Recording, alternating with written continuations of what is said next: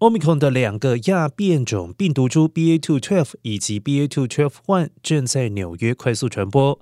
根据 CDC 最新的数据显示，纽约已经有百分之五十二点三的新确诊病例是 BA.2.12.1。纽约州长霍楚表示，预计全州又将出现另外一波疫情，不过实际的疫情高峰情况将难以预测。因此，霍楚提醒民众仍然要注意防疫，包括居家检测等等。而根据 CDC 的数据显示，BA.2.12.1 目前约占全美确诊病例的百分之十九，而三个星期之前，该数字仅有百分之三点三。